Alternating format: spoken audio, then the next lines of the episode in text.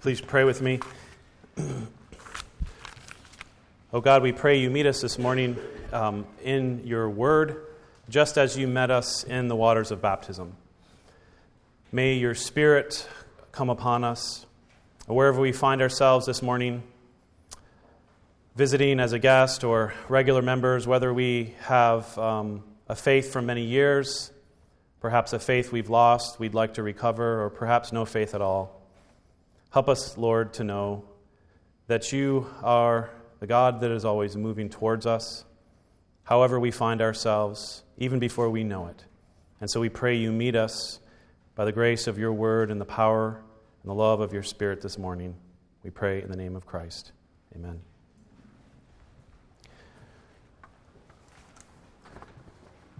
Some of you are thinking, two genealogies in a six month period. I preached a the genealogy of Luke about six months ago. And uh, note that I did ellipse uh, a big part of the names that uh, Katie had read. We have um, been in the midst of a sermon series called Something Beautiful for God, a, a, a Christian understanding of human sexuality, and we've been looking at um, the cre- part one, in a sense, creation. And we've been in Genesis 1 and 2, reflecting on the meaning of marriage and relationships, um, what it means to be a person created in God's image, to be sexual beings and creatures. And this sermon is the last sermon of that first part. We're going to take a bit of a break for Advent, and we'll pick back up um, in Epiphany and Lent. But it's an appropriate conclusion to this uh, first section of the sermon series. Last week I looked at, uh, we, we explored this idea of covenant, the meaning of covenant. And one word where it says, For this reason a man shall leave his father and mother and hold fast to his wife. That the essence of marriage we discussed last week is covenant, it is promise making and promise keeping. That's what the essence of a marriage is. And it also happens to be the beginning of the family that a family starts and has its beginning in creation when a man and a woman make covenantal vows to one another in marriage. That's the beginning of a family. A family does not start when you have kids. A lot of times I hear people say, well, we're thinking about having a family, married couple. You already are a family. You made vows to one another. You are a family. See, it's possible to have children and not have a family. But a family has promise. It's not simply procreation, it's promise. And that's what I want us to explore this morning. Really, the one idea that I want you to sort of grab hold of, and it's everywhere in the text that we heard read, is this is that God saves the world through families. That's a pretty radical thing to think about. God saves the world through families. That family is God's chief and primary means by which He is redeeming the world. And so I want us to reflect on three aspects of the family that we, we learn the priority of family, the particularity of family, and the pattern of family. So the priority, the particularity, and the pattern now, I want to draw your attention back. In a sense, we need to go back to Genesis before we jump into um, Matthew chapter 1. The priority of family is, by, is, is because it's part of the created order itself, it's part of the structure of creation. Remember that God, the very last act that God does in creation is He creates marriage. He creates family, really. We've been really focusing on the marriage side of things, but Family is part of creation. When we make the vows, right, as husband and wife, we create a family. And children are the natural manifestation of the communion of husband and wife.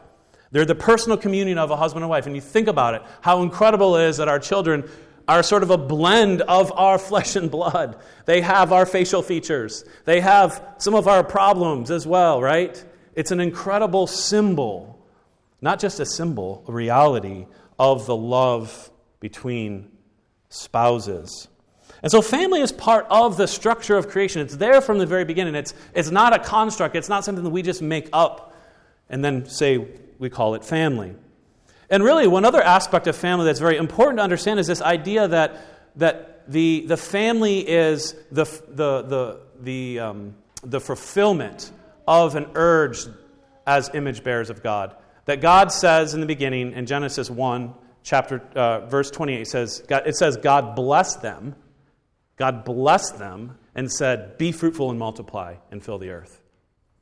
That to be image bearers, whether you're married or not, is to be those created with a deep desire to uh, create life, to multiply, to fill, to be fruitful in your life. And, and now that fruitfulness can look like a lot of different things. It doesn't always look like children. However, it is never less. That's always the way that the scripture understands fruitfulness and bounty and blessing. And that blessing in life is always densest and it's always most rich and filled around new life. I mean, why? So many of you came here today to visit and to support Anthony and Jess, and Tom and Heather, and Josiah and Miriam. Why? Because you love those kids, right?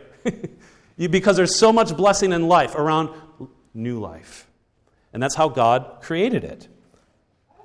And I think the interest, the important thing to see here, and this is part of the create the, the priority, is that God, the family is an organizing reality in creation. The family is an organizing reality in creation. Even though there's no children that come into the world before the fall, still the family becomes, after the fall, the primary way in which reality is understood, how history is tracked in the Bible. I want to draw your attention to one um, text that's very important. It's not in your bulletin, but there's Bibles if you want to take and look but it's chapter 5 of Genesis. And it's the very first genealogy that you find in the Bible. It's the very first genealogy. And starting in verse uh, 1, it says this says, This is the book of the generations of Adam. Now, we heard this already in our Gospel of Matthew, the generations before Jesus. This is the book of the generations of Adam. When God created man, he created him in his likeness, in the likeness of God. Male and female, he created them and he blessed them and named them man when they were created. And when Adam had lived 130 years, he fathered a son in his own likeness, after his own image, and his name was Seth. The days of Adam after he fathered Seth were 800 years, and he had other sons and daughters. Thus, all the days of Adam were 930 years. When Seth had lived 105 years, he fathered Enosh. And Seth lived and it keeps going and going. And you have this long genealogy, right? You see, right there in chapter 5, from the very beginning, we're already getting a genealogy. And we have family, right? That when the Bible thinks about history, when it thinks about the flow of history, it happens through the family. That to be image bearers, again, we're image bearers created in God's image as male and female, and that from that union comes human civilization itself. And one of the things I've been telling all of you, and I'll remind you, is that it is marriage, right, that is the foundation of human civilization and culture. That from the covenant promises we make and the children that come from us and all the culture that surrounds our lives and the lives of our children comes civilization and culture itself. It's a pretty incredible thing. And so the Bible is always narrating history through the family. It's always, there's tons and tons. If you've read the Bible, you know, you hit these books that half of them are genealogies. And it seems incredible. You're like, whoa, why so many genealogies? It's because the family is an organizing reality for life. And I think there's a couple practical consequences in, that, that we can draw from this. And the first one is this Your family is the single most formative and influential thing in your life. Period. Period. There's, there, there will be no more influential power in your life than your immediate family mother and father, siblings. Now, that's not to say there's not other influences later in life.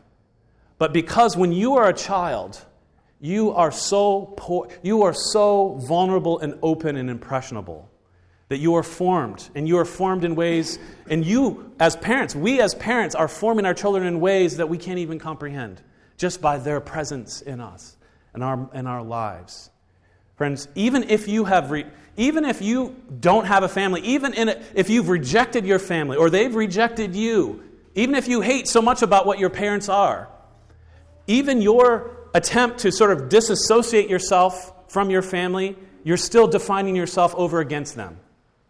You follow that? Sometimes we define ourselves by what we're against, right?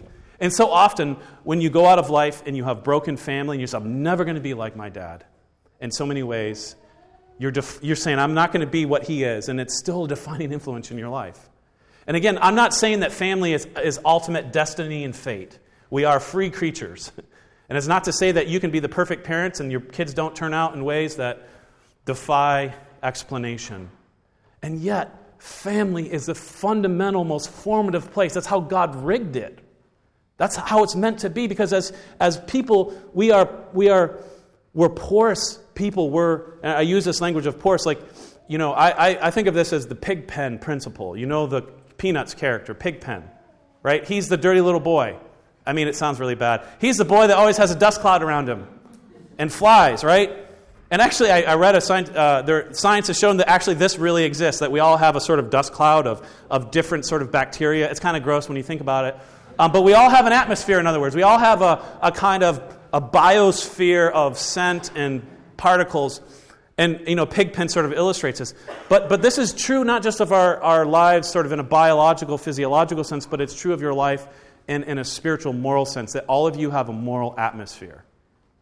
All of you have a, a spiritual atmosphere.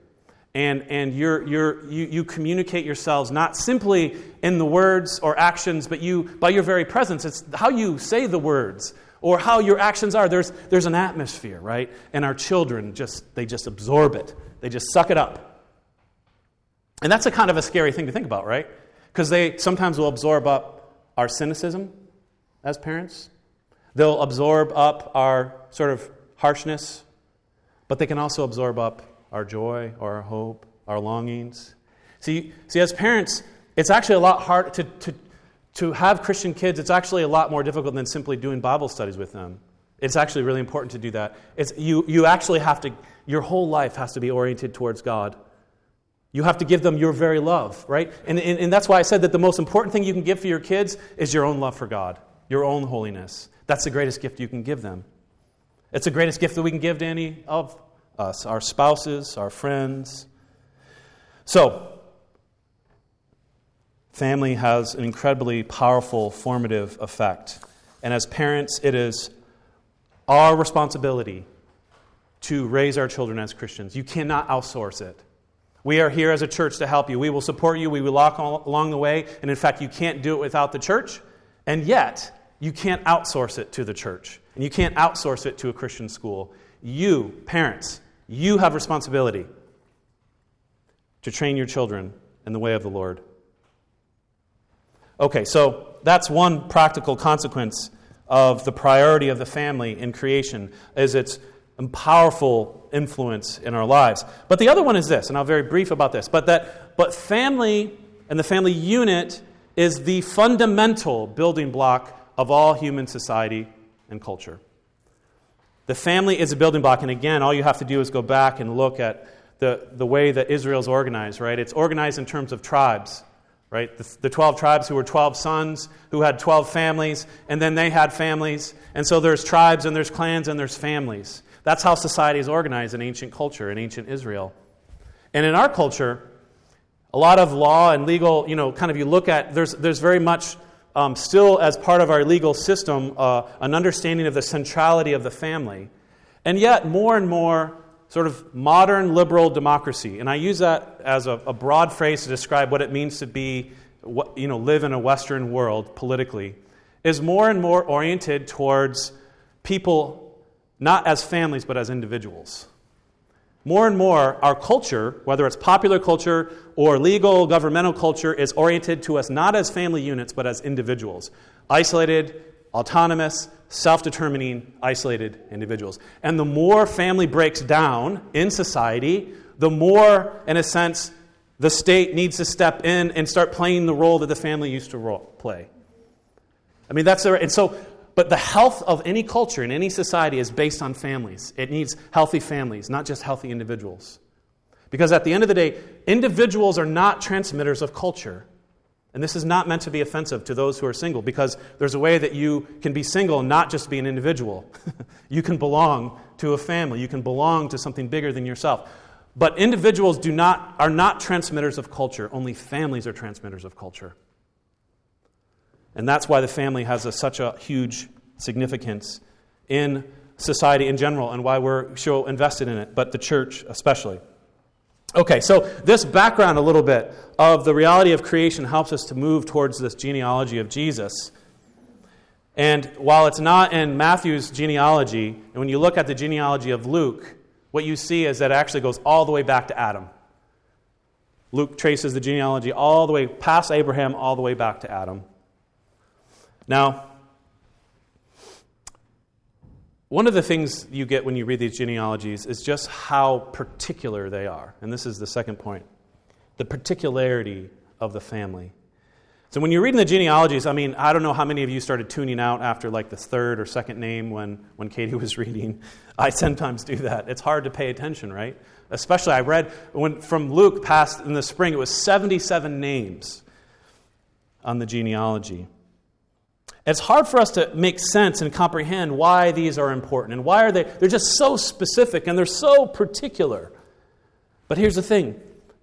It's a list of actual real people. people who have really lived, real historical people. And I think oftentimes we think we have no sense of who these who is Perez or who who is, you know, these different characters. And yet I think the deeper truth is this about genealogies and it really actually gets us to the very heart of the meaning of Advent and Christmas. And it's this it's that God is the kind of God that does not work outside of history, like hovering above it and just pulling people out. He's the kind of God that gets inside of it. He's the kind of God that gets inside the family. In fact, He comes through the family. Christianity, friends, is not a mythological religion.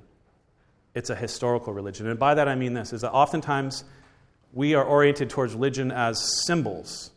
As, as you know, we think of these people as myths that have these truths for all time and place, but they're not really anchored anywhere in particular. But Christianity is utterly particular, it's utterly historical. If Jesus didn't actually live, if he didn't actually die, then Christianity is a total sham. You shouldn't believe it. Because Christianity is a religion of history, because God wants to save all of us. And you see this from the very beginning of the Bible in chapter 3, right after. Right after Adam and Eve sin and God is bringing down the curses and the judgment, he does say this one thing, and it's so important. It's the first it's the very first picture and hope we have for salvation. And he says this to the woman He says, I will put enmity between you and the woman. He's talking to the serpent. Between your offspring and her offspring. You shall bruise her head. He shall bruise your head, and you shall bruise his heel. It's the promise of an offspring, in other words. It's the promise of a child that salvation is focused. That someday Eve, who's never has a child before the fall, well, there will be a promised child that will come and deal with the problem of sin. Friends, family is always, from the very begin, beginning, been the carrier of covenant. It's always been the means by which God brings covenant and promise and of salvation along throughout history. And I think this is so important because family starts with a covenant. When you look at the scriptures and you see all of the major covenants, like the covenant with Noah, the covenant with Abraham, the covenant with David, when you see great saving acts like God taking the people out of Israel, or the people who are wandering in the desert later on, almost always you have, after those great saving acts, you have a covenant or, or a genealogy where it begins listing all the names all the histories. Because again, salvation is not something that just is up here, it saves real people and real families. And you think of the covenant with Abraham, which plays a really important role for Matthew's genealogy. And just I'll remind you of the story of Abraham. Abraham call, God calls Abraham out of a life of paganism, of idol worship, and he says to him this He says, Now God says to Abraham, Go from your country, take your kindred and your father's house to the land I will show you, and I will make for you a great nation, and I will bless you, and I will make your name great, so that you will be a blessing to all the families on the earth. Friends, think about this. God takes this old man, he's like 70, and a woman who's never been able to have kids. And he says, I'm going to build, I'm going to save the entire universe, the entire cosmos, through this, these two old bodies that can't bear any fruit. You're going to have a miracle baby someday. And this miracle baby will bless the entire creation. How particular is that? Think about the fact that during this time, God's only contact, the only contact with God and God's saving work is through this one couple, this one little family that has been unable to have children. And this points us really towards the meaning of the incarnation itself, right? You think about what Christianity is all about, right? This one child, this one man, God has said, I will save all things through this. I will save all things through him, through his flesh, through his body. That is very particular, right? This is how God works in the world. He works in humble means, He focuses on the particular. And now there are a lot of uh, applications that we might make and things to reflect on. But one I just want to draw your attention to is this. Now, most of you, you all are, have families. There's nobody in here doesn't have a family, whether you're connected with them or not. And the thing about families we all know is that families, one, um, are broken. they are broken and they are messed up. And when you look at the genealogy of Jesus, if you know anything about the characters in that, there are liars, adulterers, murderers, those who have committed incest, one who actually sacrificed his son to another God. There are drunks. There are all kinds of unsavory and unquestionable people in Jesus' family line. And yet, and yet, God uses this family to save the world. See, families are imperfect, right? They're broken. But here's the other thing about families that, that they're so ordinary. If there's anything about family life, it's this. And if you're a younger kid, you more so perhaps, it's so boring. My kids say to me, I'm bored. I'm like, good, welcome to life. Families are routine, but part of the beauty of family is its routineness. It's the regularity that every morning my wife and I get up at a certain time and we drink coffee, and then, you know, we you know, go our separate ways and put the kids. I mean, there's just a regular routine to it, right?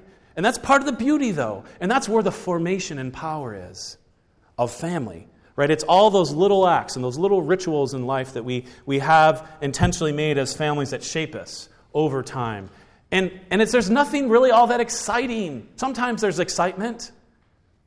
But, friends, I want you to think the church is a family.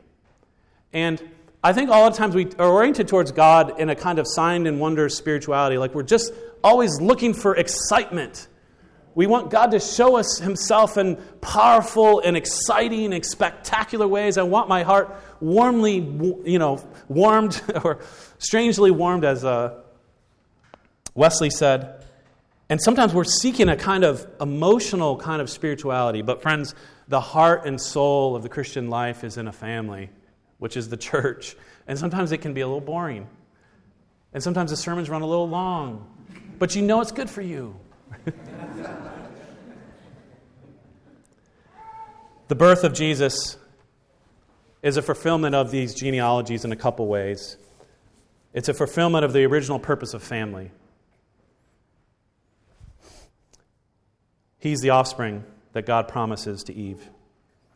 He's also the seed that Abraham will bring universal blessing to Abraham. He's, he's also the Davidic Messiah that will liberate his people from bondage. But, but there's another way, in, in a kind of deeper way, that Jesus is a fulfillment of, of family, and it's that, that he fulfills a very reality. Quite literally, he shares the flesh and blood of David, of Abraham, of Judah, of Mary. It's an incredible thing that God, in His glory, has taken on human flesh. and it's the family. And it's interesting that when you, when you look in the Bible, you will not find any more genealogies past Luke's. There's no more genealogies in the Bible uh, past the Gospel of Luke. Why? Because Jesus is the fulfillment of the genealogies, everything that we've been longing and waiting for. And he becomes the child, right? He's a child that we all want. He's a child that comes into all of our families and brings new life and healing to all the families of the earth. That's what Jesus is. And his particularity. Now, the question is, and I, very briefly, I just want to reflect on this last point, which is the pattern of family. How does Jesus change the meaning of family? How does Jesus change the meaning of family? I mean, if you think about it, he, he does have an unusual family situation. He comes into the world um, and is born, in a sense, to, at least on the outside, a very normal looking, blue collar Jewish family. And yet, Joseph is not his real father. and Joseph almost leaves. He almost divorces Mary quietly because he suspects that Mary has been adulterous. But God and the Spirit intervenes, and the angel comes, and Joseph is able to understand. And so there's a sense in which Jesus affirms the family. He affirms the creational goodness of the family, just like he affirms traditional understanding of the marriage from Genesis 2. He doesn't transform it. And yet, he does introduce a new principle into it. Because Jesus becomes part of the family, not simply by human generation. He there's a natural birth, and yet there's something supernatural, natural and supernatural, that brings him into this world. And Matthew says that it's by the power of the Holy Spirit, that's through the Holy Spirit that Mary has becomes pregnant. One of the ways that Jesus changes the meaning of the family is this: is that no longer is family just uh, bound by blood. That, that, that there's, it's not just this particular thing, that this is a universal family. That Jesus makes the possibility for a family that blesses all families. And that's what the church is. The church is a family, friends. And in a sense, all, all, of us have our natural families and we belong to it, but the church reframes our understanding of family, that we belong together and opens us out such that others can come in and belong that don't have family, literally that don't have mothers or fathers or brothers or sisters, who don't have spouses, who don't have the opportunity to be fruitful and multiply in the traditional ways that married people are able to have fruitfulness in their lives. It's the opportunity for people to come in and to experience fruitfulness and to be brothers and sisters and aunts and uncles. That's the kind of family that Jesus creates a possibility to and the way you belong to this family is not by just sharing the same blood or marrying in. The way you belong to this is by the Holy Spirit. New birth, baptism, born of the Spirit. Any of you sitting right here, any of you, you might think you're outside or I could never, but you can belong. The door is open. Through the Spirit, through Jesus, He welcomes you. There is a place. There is a family. That word Emmanuel, which we find in this text, God with us. God with us is the ultimate promise of the incarnation. Jesus creates a family that will ultimately never be broken apart. He introduces us to a father who will never forsake us, who will never abuse us, to siblings, brothers, and sisters. They will not desert us. But most of all, he gives himself to us. I mean, think about this, this great mystery we call the incarnation. God became flesh. God became flesh. God took on flesh and blood of a particular family. He has committed himself to us. He has made the ultimate promise, and he will never shed that humanity for all of eternity. What a great mystery that Jesus Christ and the heavens and the earth will still be Jesus of Nazareth. Friends, that is the beauty and the power of the incarnation and God's promise to us. And that's what we worship and we long for during this season. Pray with me. Oh, Father, we thank you for this incredible mystery that in the person of Jesus, you became the God whose promises were not simply words spoken from heaven, but a word of promise given to us in the flesh, one that we can touch, one with flesh and blood, one that bleeds, one that becomes vulnerable to the forces and the evils of history. So, God, we pray this morning that you would turn our hearts towards this child of promise. And may we put our hope and our longings in him. In his name we pray. Amen.